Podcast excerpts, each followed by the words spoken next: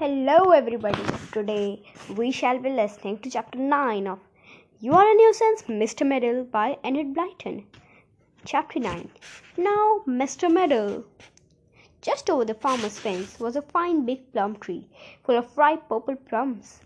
The boys of the village knew this tree very well, and each summer they came along to try to get the plums. They had to keep a good lookout for the farmer and his dog. Once two boys had been caught, and the farmer had scolded them, which served them right. Now they didn't dare to go over the fence into the field. They just tried to knock down the plums that hung above the fence. Come on, throw stones up or bits of wood, said Harry, picking up a big stone. He threw it into the plum tree and knocked down a plum, which also broke a small branch which fell on the road. Pity that branch hasn't got any plums on it, said Jack. I say, there's an idea. Let's throw up something to break the branches. Then maybe we'll be able to get a lot of plums at once. Once if the branches fall down aside. Leonard went to get went to get some walking sticks from his home nearby. Soon the boys were flinging up the sticks and breaking the smaller, very brittle branches easily. Down they came, some with plums on them. Now Mr. Meadow happened to come along the road just about then. Of course, when he saw the little crowd of boys with sticks, he went up at once. He loved to meddle in anything. Ha! That's a silly little thing to do. To try to pick up plums by throwing sticks, said Meddle. Why don't you be sensible and climb the tree? We are afraid to, said Jack, thinking of the farmer and his dog. What? A great boy like you can't be afraid of climbing a tree, said Meddle.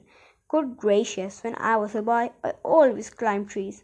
I wasn't afraid I could climb that tree in two snakes of a duck's tail. Harry winked at others. You couldn't, he said. I bet you couldn't. I'll just show you then, said Meddle.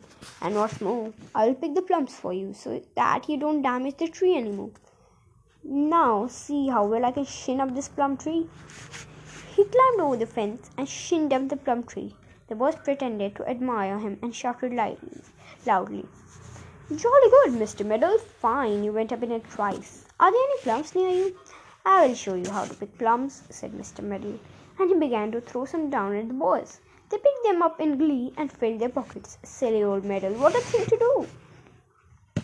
Suddenly, Meddle noticed that the boys were no longer there. He looked down in surprise. Where they had gone, all of a sudden. The boys had certainly gone, gone at top speed too, but somebody else was there, under the tree. Somebody with an extremely fierce looking god. Uh, good, good morning, Farmer Straw, said Meddle, peering bet- beneath, between the boughs. Uh, can I throw you down some plums? Mr. Meddle, I'm surprised at you, said Farmer Straw in his loud voice. Yes, downright surprised at you, climbing my plum tree and throwing my plums down. What do you mean by it? Nothing, said Meddle. I was merely showing some boys how to pick plums without damaging the tree. You ought to thank me for saving a tree from having its branches broken off by sticks and stones.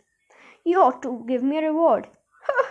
well, you come down and I'll give you a fine reward, said Farmer Straw in a roaring kind of voice. Come along, you will have a reward all right. Always meddling in something, aren't you? I suppose it didn't occur to you that the quickest way of saving my tree and its plums would be to drive those boys off. Come down and have your reward.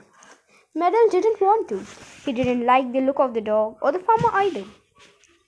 He didn't think that he would even like the reward, whatever it was. In fact, he thought he would prefer to sit up in a tree the whole of the day rather than go near that most unpleasant looking dog. Well, well, I haven't asked to waste on you, Meddle, said the farmer. I'll leave it there. Meddle heaved a sigh of relief when he saw the farmer striding off. He began to climb down. A horrible growl, but a horrible growl stopped him, and he climbed up again at top speed. The farmer had gone, but the dog hadn't. Grrr, said the dog.